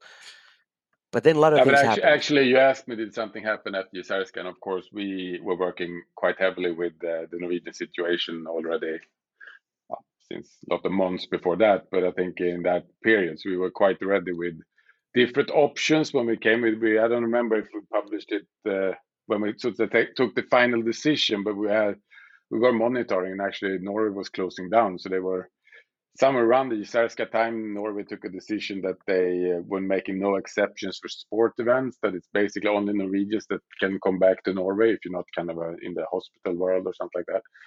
So it was it was becoming just clear for everyone it's impossible to do an international event, and and uh, for Birken. Um, we had, we had different options and they had different options and i from our part we try you know spoke very positive with Eric as the ceo of birken and he he wanted for our athletes to be able to to to race and i think yes, i'm very thankful for for the birken understanding of the the athletes and the pro teams because you know some of the athletes they get get the sponsorship value depending on how many races they do so it's, it's very important to try to keep up the number of races in the calendar too for them so uh, we uh, we had option, different options, and then um, uh, of course um, the idea to move it to to Vålådalen was quite natural. We decided to before the season to have Årefjällsloppet the weekend after Birken. We could have had it the weekend before, but we said if there was this 10 days guarantee to Norway, we must be ready to have a free weekend. So we so kind of can do Birken if we need to be 10 days quarantine. In the end, we couldn't go there anyway. But but then we were, so to say, planned to be in Vålådalen. And after Vasaloppet, we knew that most skis were in Sweden. So we said as little travel as possible. Is this what we need to go for? And speaking with the, with our friends in, in Vålådalen, which you know quite well, and that's, I heard a Norwegian um, podcast said that if you're somewhere you should be COVID 19 safe, it must be Vålådalen because there's not so many people living there. You're quite alone. Uh, in terms of number of inhabitants in the in the area, and that's uh, true. Even if a great number of tour tourists and the day tourists and so going in there to the great area for for cross country skiing, but when we saw that possibility to to actually try it, you know, we didn't make this decision then to finish off the season there, but we, we saw that Birken is not going to happen in Norway, and we, we made the decision finally to to make it the weekend before, and then at the same time I was actually, you know, in December, I was calling uh, Årefjällsloppet because it was not planned in original plan to have Årefjällsloppet for the season. It was a newcomer when we went for Plan B, and I called uh, Latti and the guys there in or in Vålådalen and said, you know, is it possible for you with just three months' time to make one event? And they were a little bit unsure because not, you know, it's big event for for a small place to host as well with all the TV and stuff. And uh, you know, they want to do it good, so they were thinking. It turned out they had to do three events in this year, not one. So, but uh, it's, it's a little bit. Uh, afterwards, we can be, uh, you know, it's a little bit interesting to test the limits too of an organization. And uh, Latti, the head chief of track, we we didn't find the limit yet. So so it was a great place to organize it where we we can feel comfortable that we get the most important thing is a good track. Of course, we had some unlucky with snow. We can probably come back to that, but we still feel that we can make a course which is suitable and also knowing that they have over 300k of cross country tracks in in the what's called Södra Årefjällen it's not Åre. Åre is a little bit north. This is south from that, but uh, in this area they had about 300k of cross country tracks. So we know there's a lot of different tracks to choose from. So we could actually make three different uh, courses with different profile and, and kind of different winners. It didn't, didn't turn out that because Emil is is so good, but um, this winter, but but it's still um, that was a possibility because we don't want to make three courses, you know, the same course three times. That's that's not what we want to do. So, so of course the the Vålådalsrennet, which powered by Birken, we moved over. You know, the the plan was to make a, bring over also the key crew from Birken. Unfortunately, they were stopped because the restrictions even got tighter, so they, had to stay in Norway. But we got the uh, trailer that they left on the border to Sweden, and we went and picked it up with the branding and stuff to be able to make a little bit uh, Norwegian touch. And we also kept the, rucksack uh, regulation that you should have a rucksack, so to tribute Birken also. And um, and I think the race was quite similar, having of course Ebba Andersson coming in for um, for Lager 157, and the race itself it's quite quite similar that it's Anton maybe correct me if I'm wrong, but that it's similar to um, short distance uh, cross country traditional ski race where you have, you know, up and down hills, so to say, and uh, uh, suiting uh, someone like Therese Johaug and Birken winning that before, or Ebba Andersson here quite well. So it's a challenge for it's a little bit different style of that Saturday, which I think we managed quite well to to to move from Birken to Vålådalsrennet, and that that had the similar feeling like like with Birken. So yeah, um, that was my wrap up of that event. So Anton, was it really like uh, Birken? You were fourth in in in Vålådalsrennet. Yeah, it was a Birken is known for its tough course, and Vålådalsrennet was a tough course. I, not as tough as as as the Birkebeiner Rennet, but uh, because Birkebeiner has so long hills. This one we had a little bit shorter hills, but also steeper. So it was a very tough event, and uh, it turned out to be a very good uh, replacement for Birkebeiner Rennet, I must say. And then we had this unbelievable snow in the in the end, where I don't think I've seen in a competition before. Where when it was on the male side, or actually it was also yeah, male side, we had you know, it was six, seven kilometers to go. A bunch of the guys were Oskar Kardin was three minutes behind, six k, and suddenly there were just a couple of k later that were in the bunch again. we, kind of on TV, we were like, "What? What is happening?" We, we just couldn't figure out what what is the problem with the snow. That was, but maybe I can tell that it was completely, completely. It was didn't. It wasn't uh, able to to go first. It, I I don't know. I can't explain, but it's you had to go behind someone, or else you're you're stopped in the snow. It was very special. It was indeed a very special because there were two uh, laps uh, the, with the hills, and then the last lap it was a separate one, uh, 20k, kind of flat, but as you mentioned, really slow because the snow was so wet. And Jens Burman uh, was also uh, a guest from uh, visiting from the the World Cup and the World Championships circuit, and he attacked on the hills. Uh, he was the only diagonal strider uh, in, in the men's race. Um, only one which was front. accepted. some more, but he, he, was the only one in the in the front. In the front, exactly. Um, but I must say one that impressed me there was Alexis Jeannerod on the in the male race. The French team, anyway. They, I mean, Roxanne also did that great the last three events, but Alexis was actually double poling with Jens Burman. Was it the first hill or second hill? I think first hill. First hill. Or, second hill, he, he went by himself. And also, what was really interesting about the Vålådals Rennet and the weekend that for for the first time in history, you guys had two races back to back, meaning on on consecutive days. Yeah, and fr- from our perspective in the in the tour, this is we had a couple of things we tried to test this winter. One was, as I said, is that the women uh, starting f- behind the men instead of in front of them, but very close to. We wanted to test this uh, possibility to sometime is it possible to move a start like in tennis if it's raining we can move it to, from saturday to sunday we, we managed to test that.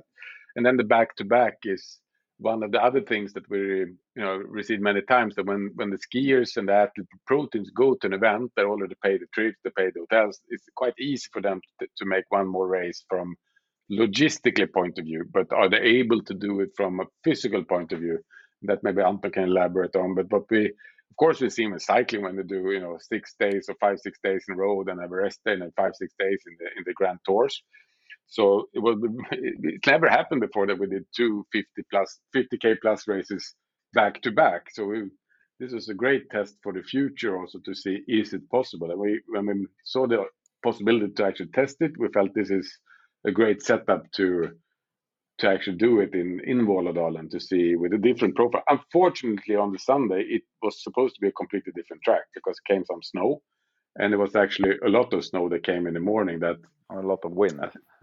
and a lot of wind wind and snow showers. So it was kind of good weather then suddenly this came the snow. So at like six o'clock in the morning i got this call and um, and uh, the piss machine latte was driving the piss machine at the valbo and he said he couldn't see like 20 meters in front of him. He said we cannot it's impossible to put out skiers uh, on this track because if it comes like this they they're not going to be in the track because it will it blow away. We're not going to see the track.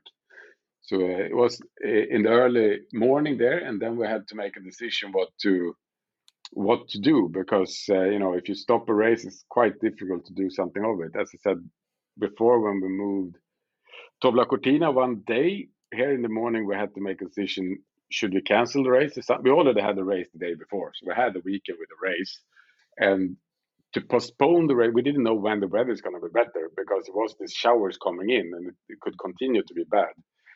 But uh, we looked at the forecast and we said step one we tried to postpone it two hours just to gain time for because of course the pro team the athletes they need to get the clear decision from from uh, the tour side what what they if they're gonna prepare for the race start or you know they need to get a little bit before the start so they know how to prepare in the morning and then uh, you know we we we talked about different options and uh, I asked a little bit what what what can the other courses they can do. So we sent out the piss machine um, to just prep the 10k loop just to have a backup because it was actually not we, we didn't do anything of the original course on Sunday. We changed actually the complete course. Were supposed to go what they called the waffle uh, 14k waffle touren over Valbo and then down on the Blangtjärnsrundan or Holmenkollen so and doing two laps. It turned out we had to do the 7k and 10k loop uh, three times, I guess. It was four times even. A lot of times. Three times. Anton. Three times. Three, Three times. times 17. And, yeah, so it was like a complete, but uh, so it was a fantastic job by the small organization and the Ski Classics crew, event crew that was there, changing the setup.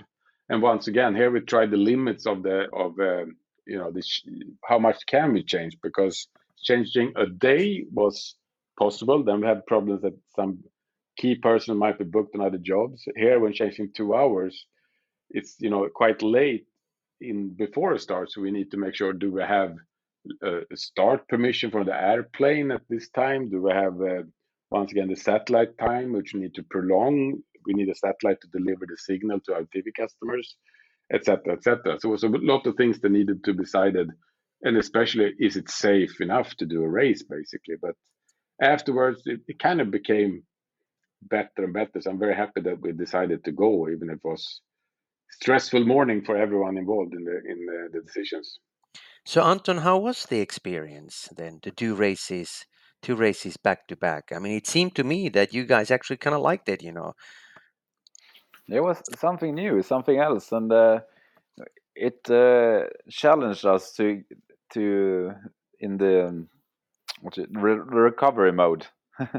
the we have we worked out a good plan to recover as fast as possible uh, because you can't recover a fully hundred percent. That's not uh, not possible in in under twenty hours. But we did as good as we can, and it worked out much better than I thought it would. Uh, I felt that I had good energy almost almost all the way.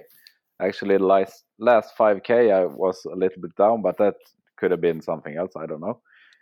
But most of the guys and girls said that they had good energy, and that was my main uh, main uh, fear that that it would be man, many people going in into the wall, so to say, out of nutrition and energy. So, but it worked out fine, and uh, actually, I didn't feel so so uh, worn out on the Monday and Tuesday afterwards either. So I'm very surprised that it, the body the responded so well, and it was very very fun to do two two races in a in a row, and I I feel uh, like that is something for the future. You was there 20, 22nd in, in, in the race, but uh, would you recommend that? You know, would you tell David now? Then hey, we, we should have more of those. Now he can tell himself because he's in the top. yeah, exactly. But uh, not maybe every weekend, but uh, of course some weekends uh, during the tour. I think so. And and what's interesting, I think, is that if we look the other way around, that there were a couple of skis that didn't race on Saturday and ran, they raced only Sunday, but we cannot see them like there's no trend that they are higher up than normal in the in result. It's rather the opposite, actually. That uh, even if maybe I, I, think it was one of the pro team directors that said to me that in cycling they uh, the second day they feel a little bit stiff. Anton, maybe I, you can relate it, but that they are actually faster. That even if your body feels you feel that you are so to say physically hangover, but but you're actually faster in in time, so to say. It's it's always good when you think about training uh, and so on. You don't have to go by the feeling; you have to go by the performance. Uh, that's what is so good when you have a cycle that measure watts, or if you're doing a track and field and you can see uh, what you can measure the performance in another way. In skiing, you can't measure the performance because because of the the out, the conditions are so different from day to day. But uh, so we often go by feeling. So it's very hard to know if it's better or not. But i i also as i said i'm surprised that that these guys that didn't go saturday was wasn't stronger than they were on the sunday and then, David, a quick word about Tåssåsen. Some people may, may, may wonder what what that is. It's a Sami village, correct? And and yeah, I mean, for, for Visma Classics in general, we, we are not only a sport with some stadium sports. You know, they do a football game in an arena. We we are part of a landscape. We're part of a culture. We go through different la- uh, villages and sceneries and churches or whatever we pass on our way, and I think it's very important for us to lift up also this part of of the area that we are in. That we try to, you know, support the the people in the area that we are and. Uh, I always had such a great uh, support from when we do ski classics from from the Samish people. We, we work with them in different uh, you know uh, different parts of our events, and it was a great way to for us to to make contribution to there is two Samish villages in this area. The Handöl uh, Dalen, which is on the left side, if you say like this. If you look on the map on the of Vålådalen, on the right side, it's the Tostos and Samish villages, and these two are kind of the the big areas where they have uh, different herds of reindeers and so. So for us to be actually, if you look carefully, we changed some of the names of the sprints. We used instead of Valbo, we used the Samish word for Valbo on this um, Årefjällsloppet. It's called Movile. So we kind of did a small small things, which I think is very fun to be able to to help help my minorities or help you know to get out the message of this. Uh, this uh, great culture. So uh, we did the national song. I think if you have seen the TV production going to Ski Classics play, um, I think it was uh, actually quite cool thing we tested. We did the Samish national songs both um, on the Sunday, the Tåssåsen Criterium, but also on Årefjällsloppet and different sceneries. It's also a little bit test for the future, how we can, you know, elaborate and uh, and enhance uh, or or develop how we do the the pre race uh, running order and to make a little bit more effort on on the national songs, showing where we are, showing a little bit more of the culture where we are. So we, we put a little bit effort in that. Um, and uh, so yeah, Tåssåsen is um, one of the two Samish villages, and they've always been very supportive with uh, having the race, and, and uh, we are very proud to be able to be on their ground, basically on their land. So Anton, then after these two tough races, you had a week to prepare for the longest race in Visma Ski Classics history, Årefjällsloppet, which was 100k. But you didn't have to go anywhere. That must have been the most ideal for you, just to stay in one place instead of the usual traveling and all the hoopla. Uh, now you just stayed there. Yeah, actually, I went home to to Östersund, but that that's just one one and a half hour drive. So, but I I felt like I was on site all the time. But uh, yeah, it was very I think it was good to to get a good good recovery after the race before the hundred k. And then David, Årefjällsloppet, that was that came about. Uh, that was kind of the part of the plan plan B uh, that uh, materialized in in December. Um, 100k. Let's talk about that a little bit. Long, tough race because the conditions were also tough. So it took more than a five, five hours, five hours and five minutes, I think. Uh, I think it's probably the longest winning time in Visma. for, for the male skiers, but the Ex- team were out uh, almost six, five forty something. And correct me if I'm wrong, David, but I think that is the longest winning time in Visma Ski Classics uh, history. Yeah, it must be. I Anton probably knows, but it must be. But uh, yeah, of course, this is when we do evaluation every year. We have quite a long session that Anton will be part of this this year. We do it next uh, in two weeks' time. We go through all the feedback we have and look for changes in the rules and things we can test. And I'd mentioned some of them before, but one was also that you know we said in Vasaloppet that uh, you know 90k used to be like the longest race, and it is uh, still a, an effort, but the, in in a, a good weather condition day for the pro team athletes where the technique is better, they're better trained, the the, the quality of, of the um, you know ski poles and, and the skis etc goes forward. So that it, it's for them it's kind of they're they're so used to doing longer sessions and training it's not the same as when they did Vasalopp maybe 10 15 years ago in terms of effort. They want longer races. They're trained to do longer races so you know now in the summertime they i know the the people in Östersund i don't think anton was on that roller ski trip around the around the big lake there, which is like ish, I guess, 250k or so, Anton. Uh, 219k it ended up to. Yeah. So I mean, and the and the Aukland brothers do this, and now they did 700k, which of course out of this world. But they also did this long trip last year, which I guess will run 300k or something. So, so I mean, the the the the boundaries are expanding, so to say. That the the, what's possible and what is seen to be long is expanding and different that we have to follow it and I, I think I think Anton was quite tired when when he came second in Vasaloppet, but I think when I saw Oskar Kardin finishing Årefjällsloppet, he was dead tired. I mean that they actually, you know, and that's how it. They want. I think the skiers also want to feel that it's not only, you know, you, you want to have this. You really have no energy whatsoever left. That feeling, I think they got after Årefjällsloppet, or Anton, what would you say? Yeah, it's a different kind of uh, tiredness or something, uh, of fatigue uh, when you're going like that. How was the race then, Anton? I mean, conditions were tough, uh, not a, not the easiest course either, uh, and the hundred k, the longest ever. Yeah, it was a.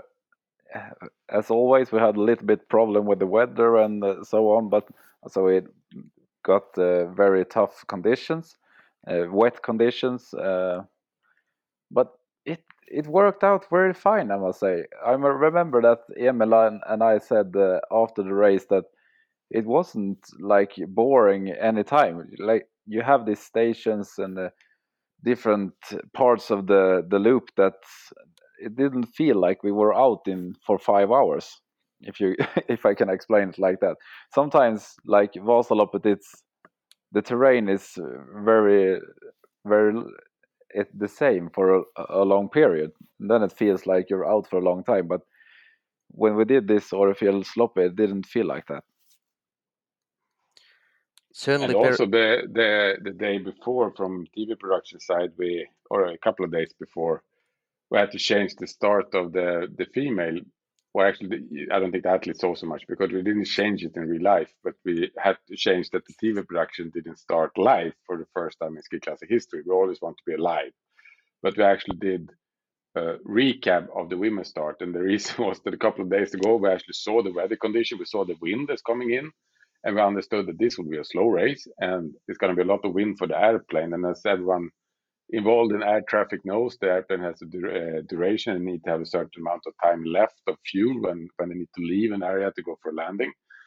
And uh, actually, the pilot came back and said that I think we will have a maximum five and a half hour duration. And we didn't know then if it's going to be, you know, actually on the male skis, uh, I think we, we were aiming about five hours, but we could be even longer, like five and a half, or for the for the female skiers, maybe up to six and a half hour, because we did, we had never done 100k in over 2,008 meters in this spring condition, and we saw the weekend before the snow on the last course on on Saturday that if the, we are expecting this kind of snow, it can be the whole day race. So we actually didn't know, you know, how long it's gonna be.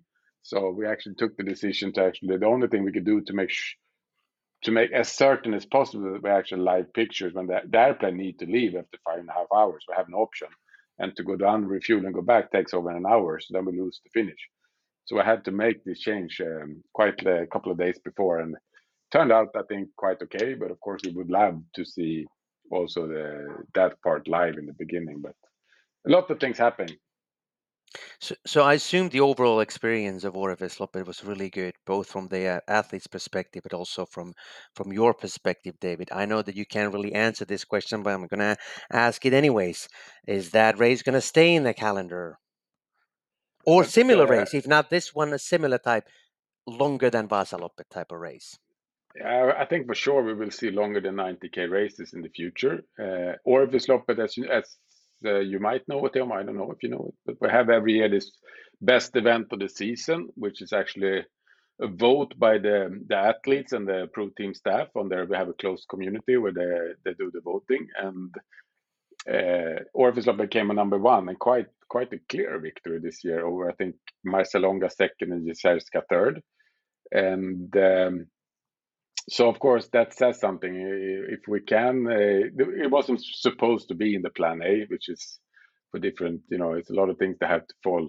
The calendar, the financing of the TV production cycle need to fall into places. But for sure, if if the athlete wanted, we and the show this is the best event. Of course, we will do everything we can to make sure we can have it in the calendar because we are there for for the athletes and and our fans.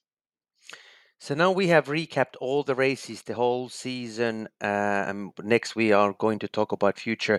But Anton, uh, pretty briefly, I'd like you to sort of analyze uh, the the category winners, or at least the champions, Lina Korsgren and your teammate Emil Persson. What really makes these two skiers so superior, particularly Emil this year? When the season started, I don't think many really expected him to be that strong. No, yeah, I'm, I'm a bit surprised. Uh, not surprised that it is Emil because I know uh, I've been knowing him for three years in the team, and I, I always said that this is the guy. He's going to win the the yellow jersey. He's going to take it home to Sweden sometime, but not this season. I I thought maybe in two three years, but he has developed uh, so much this winter, and the funny thing is the more pressure you put on him the more pressure he feels the better he becomes. So i mean going into Tåssåsen and uh, Vålådalsrennet and feeling that i have to defend the yellow jersey and all he had he said to me was i'm i'm not here to defend it. I'm here to to increase the lead. And then it goes in and it takes a double victory. That's uh, just uh, enormously impressive for, to me. And uh, same uh, same thing with Lina. She's uh, at that age taking a huge huge step in performance. It's, it's so impressive. Uh, keeping it keeping the shape the whole the whole season is very very impressive. So, David, any other athletes you would like to mention? You uh, you actually talked about uh, Alexis Jeannerod a little bit, uh, also Ermil Vokuev. Uh, anyone else you'd like to kind of put on a pedestal based Yeah, on the, results? the, the, I mean, if we look at the male class first, and the, I mean, we have, if I'm not wrong, I think we have four, five nationalities top ten. That's quite impressive. That it's not a Norwegian Swedish competition. It, it's um, it is actually we have uh, Ari Luusua there with top, quite good even results this winter. It's been there sometimes up and down. But I think it's more more so to say equal in his performance. Of course, Ermil, a big step forward. Oskar Kardin, I would say, is is def- definitely taking a big step forward. And um, uh, Willig Shannon, we kind of forget about. He was number nine in the overall. So uh, Maxim Willig Shannon was definitely sneaking behind. What should we say? We, we didn't talk about him during the season maybe so much, but he was actually performing in all over over the season. So. Um, and I think on the on the women's side, if I'm not wrong, I think we were four nationalities top ten or so. So it's also I'm very happy to see that our struggle to to get more teams from smaller nations than more nationalities getting more international tour all the time is is paying off. So um, of course we have to mention uh, Anton Emilie Fleten that was so close all events, you know, close to winning. It feels like, but yeah, she took a huge step in her progression and the development, and uh, that's fun to see. I think she has some some uh, good years in front of her. Yeah, and as you and as you said, uh, you know, Ebba Andersson came in there when the race when when Lina was not in front, and suddenly uh, Ebba came from nowhere. So Yeah. uh, She has to wait for her first victory, but uh, we are pretty confident that it, it will come. And I think we also should uh, mention Jenny Larsson, the first victory and that amazing race in, you know, at La Diagonela. Bo- both the youth skiers in Team Ramudden and Ida Dahl as well, finishing second in the overall competition. That's insanely good. the, the, the whole team is of course the big uh, exclamation mark for for this season and and the French guys uh, that Roxanne really took a step forward, Alex Jeannerod, and they actually did something. Uh, they stayed three weeks after Vasaloppet in um, in Sweden in a hut in Våldalen. and I think they kind of find the team mojo because they were really, you know, uh, improving their results in the end. I think really they they became a team. It feels like in the end part of the of the season. So that we're really interested to follow them the coming years. So this certainly has been a really an interesting, a long chat, you know, and recap of the season. We only have one thing left, which is of course the future, and we'll touch upon that next.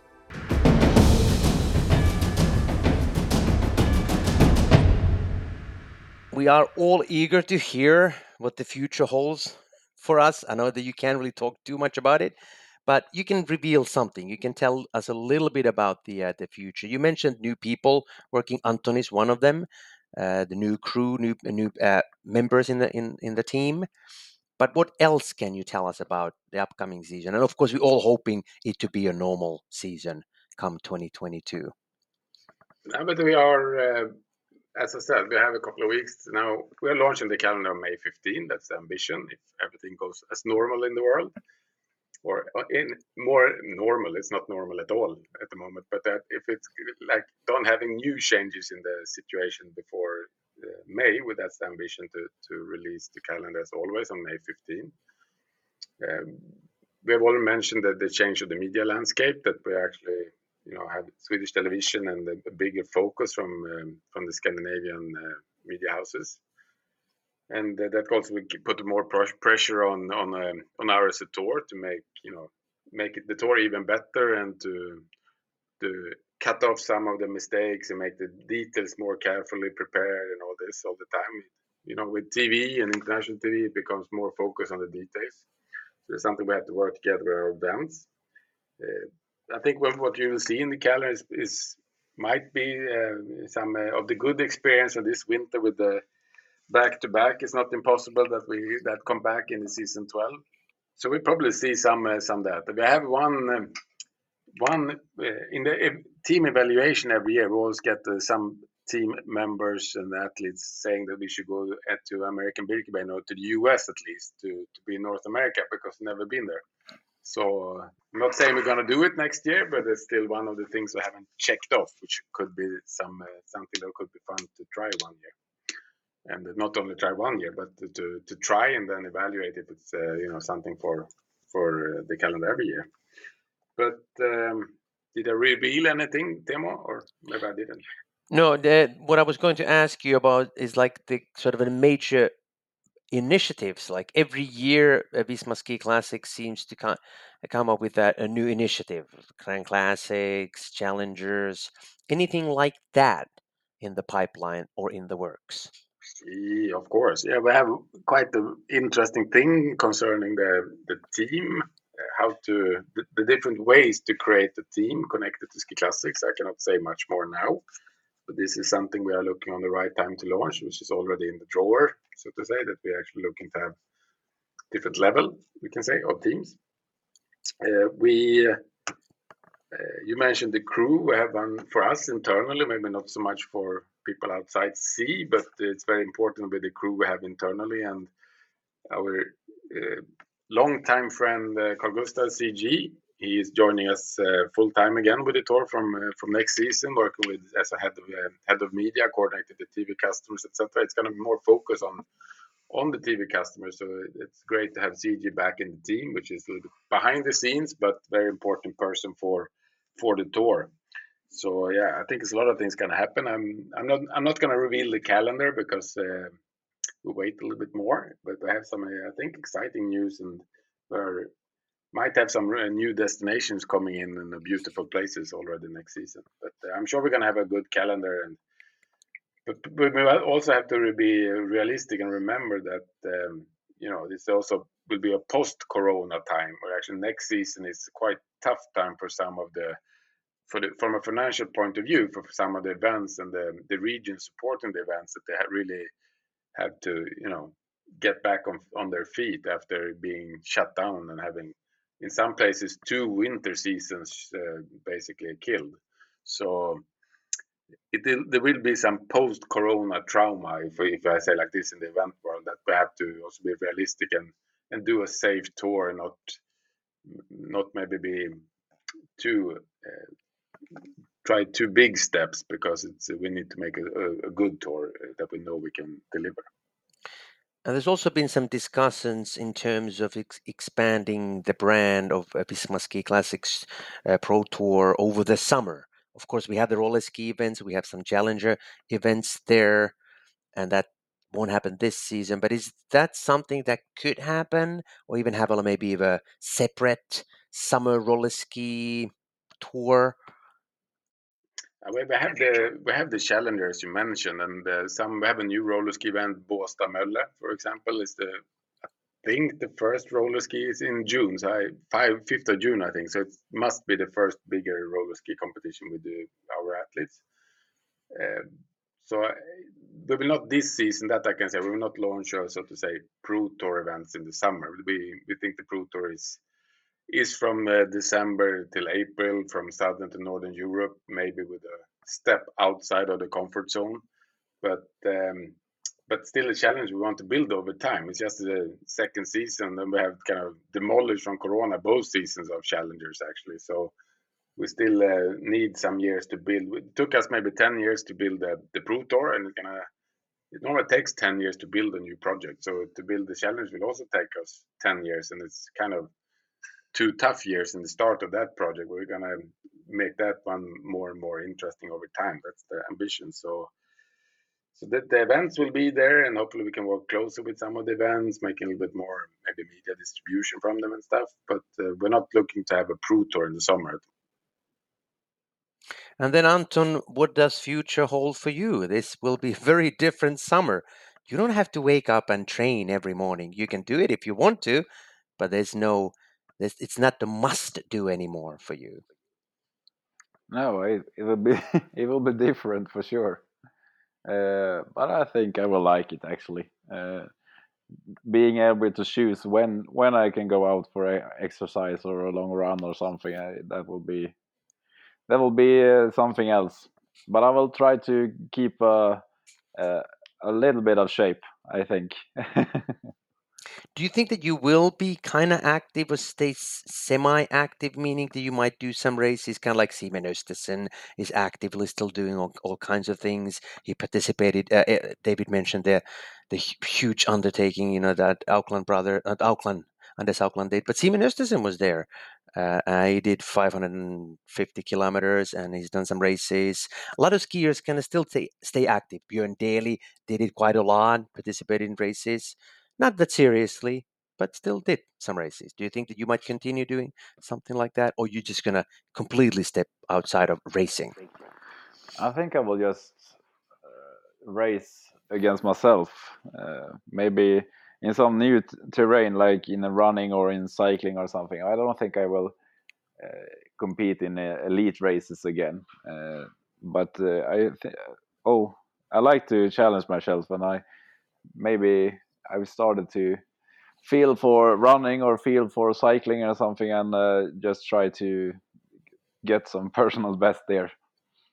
Just to keep keep in uh, some kind of shape. Or you can uh, join Oskar Svärd you know he does all these uh, adventure uh, in your sports you know the, the sports that they take uh, you for several days to do. If you want them time to that he's gonna work with the tour i was just gonna say that i'm gonna work all day long and then, Anton, what are you hoping? Uh, I asked David about uh, your role and kind of your responsibilities, but what are you hoping to achieve in this new position of yours? I'm hoping that I could contribute to continue to develop the tour. Uh, I think it's very good now, and I think that we can improve it. So I'm really looking forward to that. Uh, and of course, knowing and uh, learning a lot from David and his crew. Uh, I'm also looking forward to that, and I'm looking forward to get some new challenges to get a hold on and try to de develop myself and being able to to perform in this area as well. So then, as a last question, we talked about a little bit about the next year, uh, but David and Anton, how would you um, this is a guessing game, of course, but sort of an underlying theme. What could be the underlying theme for next year? If this year was kind of the breakthrough of Team Ramudden and your teammate Emil Persson, the young skier is performing so well, also Marit Björgen coming back, kind of like that. I think I think uh, uh, change, if we say like this, because for I don't know if it's a coincidence or if it's due to COVID 19, but it's a lot of the kind of good skiers in, in like Petter Elias and Anton Karlsson. You have uh, more skiers that kind of is Katarina Smutna. We have uh, a lot of more skiers which are actually stopping, and so it's gonna be oh, some holes in some of the pro teams, and which means that they need to to stay on top. They need to either get skiers from outside the ski classics world, or they need to kind of trade skiers. I think the silly season this year is definitely the most interesting silly season we ever had because we already feel there's a lot of rumors and there's a lot of, you know, it's more open. If some something happened the last years where Emil Moenfjeld moved to Lager, Norwegian guy in the Swedish team, Oskar Kardin, Swedish guy in Norwegian team, even if happened before, but it feels it's more open that actually Norwegian skiers can move more freely on the on the pro team market, if I say like this. So I think it's very it's very fun in the summertime. On you know, reading a book on the beach, you can see on the silly season what's actually happening and uh, following that. So I think the change is going to be super exciting to see that. You know what's Lager gonna do? What's uh, Team Ragde gonna do? Of course, Ramudden is gonna keep, try to keep their skiers, and you know, and Koteng, etc., they probably want to take a step back and understand they're going to go heavily into next season financially and this. So, uh, so I think that one is really interesting to follow. You know, how how you know it's going to be a lot of changes for next season. So that I think is the theme. Changes. Is that the theme, or should it be like a color or something? No, that's a good theme. The change is your theme. Uh, what about you, Anton? What is your prediction? What could be the theme for for 2022? I'm hoping that this uh, coming season is the season where we can see a lot of uh, a lot of world normal standard World Cup skiers uh, entering uh, each event and uh, not only just uh, one event but three or four events maybe. I think that this will be the year that we'll see the the big names from from the World Cup also joining us in the Visma Ski Classics. And we already know that Marit Björgen will continue. And there's a bit rumors uh, that uh, Sundby, Martin Johnsrud Sundby might be might be doing more. I, I, don't think it's rumors. It's actually quite confirmed that he will join the tour in a new team. So, and there's a lot of other rumors maybe on the market, but Sundby, yeah, it's a it's a great uh, great skier. It will be very imp- interesting to see his level when he can focus hundred percent on it and and see if he can match Emil and uh, be on even on on some races on the podium. That will be very interesting to see.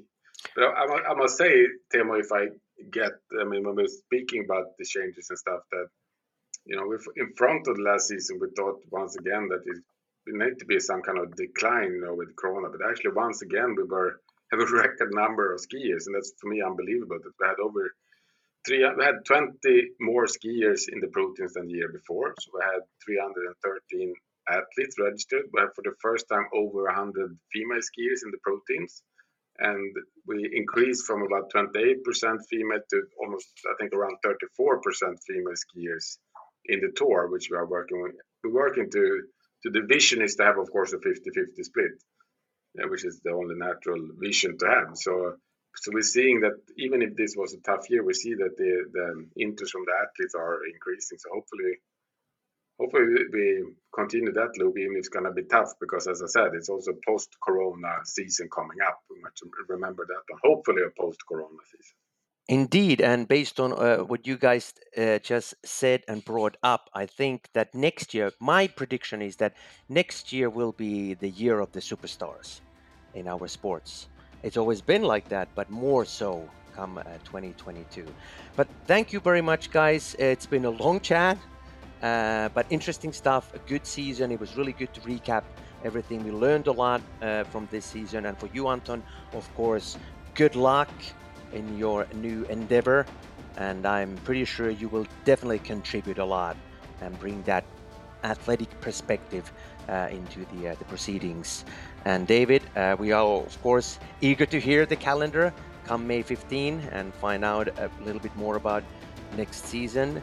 But for now, I, wish you guys guys um, happy summer. I think it was a new record time of a podcast, wasn't it? I think so. It's about two hours now, but uh, good stuff. Good stuff. But once again, thank you guys very much. It was really good to have you. Thank you, Teemu, and uh, have a nice thank you, thank you. vacation time.